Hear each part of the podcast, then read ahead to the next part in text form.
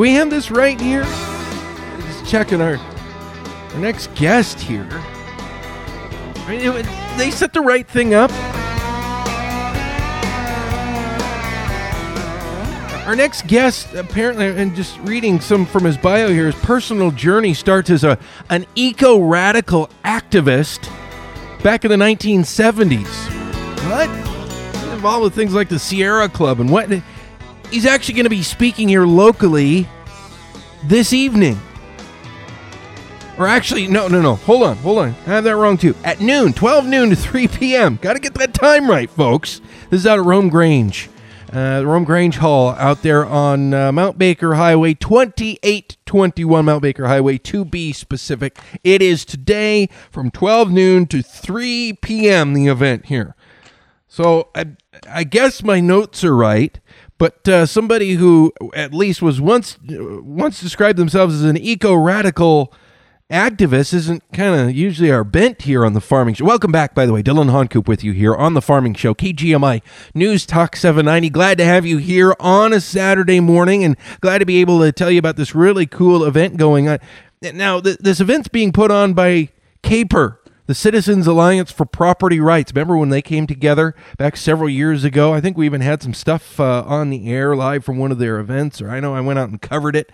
Uh, that big first meeting uh, out at Meridian High School and, and the things that they've done since, talking about property rights issues. And of course, that often, I mean, it's related to a lot of different things, but it certainly is uh, related to farming oftentimes. So, why is the Citizens Alliance for Property Rights bringing out somebody who used to describe themselves as an eco radical activist? That sounds like, uh, you know, diametrically opposed kind of stuff here. Well, it, it's not. And we want to hear about this gentleman's journey. Uh, by, by the way, I want to say thank you. Bef- before we continue, I want to say thanks to uh, uh, McAvoy Oil Company, as well as Laurel Farm and Western Supply, and Farmers Equipment Company. They are our faithful, loyal sponsors here on the program, making it possible to talk about farming issues important to Whatcom and Skagit County and the Pacific Northwest every Saturday morning here on the Farming Show. I want to welcome to the program now author and uh, he's a he describes himself now as a conservative environmentalist. Well, I can hear the the folks on the left scoffing at that. That's an oxymoron. Uh, Conservative conservatives aren't environmentalists. Well, talk to a few farmers here in Whatcom County who are conservatives and environmentalists together. Real environmental leaders here in our community. So is Dan Daggett. His latest book, Gardeners of Eden. It's called Rediscovering Our Importance to Nature. Dan, welcome to the show. And so explain this. How were were you once an eco radical activist? Now you still describe yourself as an environmentalist, but a conservative environmentalist. What was the journey there? Well, uh, absolutely. Uh, conservative. Well, it started out as I say, an eco radical back in Ohio. You know, we found out. Actually, we had a little farm back there, a little 40 acres, and we found out that our back fence was going to be uh, the front fence of a, a, a series of strip mines. They were going to reopen uh, strip mining for coal in Athens County, and we formed a bunch of folks, uh, a group called Save Our Rural Environment, and went on. And uh, you know, we were helped by the fact that the coal these guys were going to remove was uh, high sulfur coal, and uh, Mhm. because it was so high sulfur, uh, there wasn't much demand for it, and we ended up sort of winning by default in that. But it was uh, enough to convince us it was time to move to the west. We wanted to come out here and enjoy the open country, and we had a few cold, cold winters back in Ohio, back in the around '73, four, and five, and we started cross country skiing, and then all of a sudden it warmed up again. So we headed for Flagstaff. Uh, well, we headed for Prescott, but ended up in Flagstaff, Arizona. Moved out there, and and uh, all of us got there, and lo and behold, all those environmental issues that were already waiting for us, and we were having to. We joined the Sierra Club, and uh, we decided we weren't going to do any environmental issues. But we went to the county fair, and there was an environmental booth, and the next thing I knew. I was the outings chair for the local Sierra Club group because I figured that's one way to get to know the countryside. So we started having Sierra Club meetings at our house, and one uh, one of those meetings, uh, a lady came and said, "Well, she had a friend that was needing some help because what this friend was going to do was going to start a new environmental group and going to call it Earth First." And it was going to be an environmental group that was so far to the left. It would move the envi- the entire environmental debate to the left, so that the middle would be on the left. And uh, she needed volunteers to help put together a plastic crack to roll down the front of Glen Canyon Dam to represent getting rid of the dam. And so, uh, you know, I that way I ended up uh, getting involved in Earth First, and one of our uh, next campaigns was cattle free in '93. And so we were going to make the West cattle free in '93, and uh, we had a friend who was uh, trying to introduce reintroduce wolves into the Southwest at that time, and she thought, "Uh oh, this is beginning to sound like a big fight. It's going to be such a big fight. It's going to get the ranchers all united against the cattle free, and then when they're united, they'll be united against wolves too." So she called a friend of hers in the ranching community, who was a, a conflict resolution specialist. Yeah. Uh, uh, you know, on a, uh, on her own, sort of learned it herself and in school and stuff, and said, "Why can't we have a meeting and get all these people together and soft fight?" So they uh, sent out a whole bunch of uh, uh, invitations to people on both sides, on the ranch side, on the Enviro side, and ended up with six of us getting together. And we went to, uh, you know, the, that means there was about 94 of us on either side who didn't come to the meeting. They, uh, they Yeah. invited about eight per. So we got together down at this house down in the southern part of Phoenix, and with the conflict resolution specialist said, well, you know, what we're going to do here is we're going to figure out what we all want. So we'll see if we can work together to get what we all want. So you start telling me what what do you want with regard to the environment, and I'll write it up here on this great big piece of paper.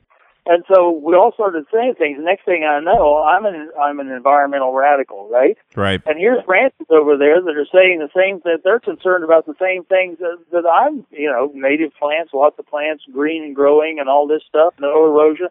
Uh, you know, uh, healthy gr- uh, grasslands, healthy ecosystems. They're saying things fa- that I'm getting ready to say ahead of me. And you're and, and as the eco radical, you're thinking, wait a second here, what's going on? Yeah, well, I'm supposed to. I want this. They don't want that. They're destroying that. Yeah, don't they Well, want to they destroy the want? environment? yeah, so yeah, they want to use it. They want to use it up. So so we had that meeting. You know, we thought, well, hell, uh, well let let's go look at some of these places. Let's go look Yeah. at some of these ranches these guys are talking about. And so we went out and we uh, we went to a preserve uh, that was run by one of the main environmental groups, and right next to it was a ranch by one of these ranchers that was being managed in such a way to achieve the goal, goals that we have been talking about and that we had we shared with him back at this meeting. And we looked at the preserve, and we looked at this guy's ranch, and he was a, a, an aggressive and inventive and hardworking manager. His ranch was a whole lot better than the preserve. Wait a second, the managed ranch land? Heaven forbid that these terrible ranchers who are raping and pillaging the earth actually were doing a better job of taking care of the environment than the quote unquote preserve that was supposed to protect the environment? Well, yeah, there was one thing that was interesting about the way it all happened. You know, uh, when we were on the preserve, the head of the preserve came out and handed uh, me, it was the Enviro guy there, uh, a uh, who had called the meeting and said that we were going to be seeing this stuff because it actually, you know, I was saying we were supposed to be seeing, and he says this proves that's all a lie. It says that, that this this is a preserve and it's in better shape than that ranch over there. And somebody in the in the group said, "Well, hell, we don't have to look at papers. Let's go look at the ranch." Yeah. So we went and looked at both sides, and it was pretty obvious whose place is in the better shape. And it wasn't the preserve. That that that's that's Yeah. so fast. It's interesting here, and we're talking with Dan Daggett right now. He's an author, again, a former eco radical activist, now a self-described conservative environmentalist. Uh, his most recent book, Gardeners of Eden: Rediscovering Our Importance to Nature. I want to talk about that more in just a minute. He is speaking this afternoon from noon to three at the Rome Grange out on Mount Baker Highway, an event put on by the Citizens Alliance for Property Rights. Very interesting on property rights issues and certainly for agriculture and environmental issues all rolled into one. It's going to be a really cool event, and uh, certainly you are invited to head out there to Rome Grange at noon today uh, to hear from Dan, meet him in person, and, and hear his talk. But Dan, some of these issues that you were talking about from decades ago that you were dealing with in the Southwest, th- these are the exact battles that are still happening, at least for us here in the Pacific Northwest. I mean, uh, right now with what's going on with the orcas and the salmon, it's breaching the dam We're hearing that um, that rallying call again. You're talking about that. You're you're talking about reintroducing wolves. That's another major conflict that's still going on here in Washington State. You're talking about cattle, and are cattle good for ecosystems or bad for ecosystems? Are cattle and cattle ranching is that good for the planet or bad for the planet? And it sounds like your whole mo here is to, is to say, hey, wait a second. Uh, this assumption that anything human whatsoever must be bad by definition, maybe that's not right. And in fact, maybe something like grazing cattle can benefit ecosystems and can actually be better and, and good for the environment. Well, you know, the one thing that we were talking about is the, the ranchers are saying, well, wait a minute, yeah, this was used to be bison and stuff, grazing all this stuff. Uh, there's animal grazers and grasslands go together all over the planet. Right. So, well, wait a minute, uh, but th- does this really work? Is this really a synergistic kind of thing, a working together kind of thing? And we had some people who were part of our association, part of the folks that got together there. One guy was a guy who, who decided to, to really try this out. He found some of the most devastated land on the entire planet. It was a 300 foot high pile of copper mine tailings. Mm. They had all been sterilized with various chemicals and stuff in order to leach out the copper, gold, and, and et cetera. And they had been sprayed on this big pile, and they had tried in uh, all sorts of ways with, uh, you know, the standard, of, you know, machinery and and uh, uh, agricultural ways to restore it and had been uh, it failed. So what he did was he got permission from the mining company, a permission at first, but later turned into something bigger, to put cows on it. He put seeds and he put hay and he put cows on it. And lo and behold, and I show a picture of that at my get uh, get together here. He covered the entire pile of sterile mine tailings with grass. Wow. He brought it he brought that ground back to life essentially with the involvement of cows. Exactly. It was it was land, grass and cows, uh, land, grass and grazing animals. It happened to be cows. It could mm-hmm. have been any one of a bunch of other things as right. long as it's land, grass and grazing animals.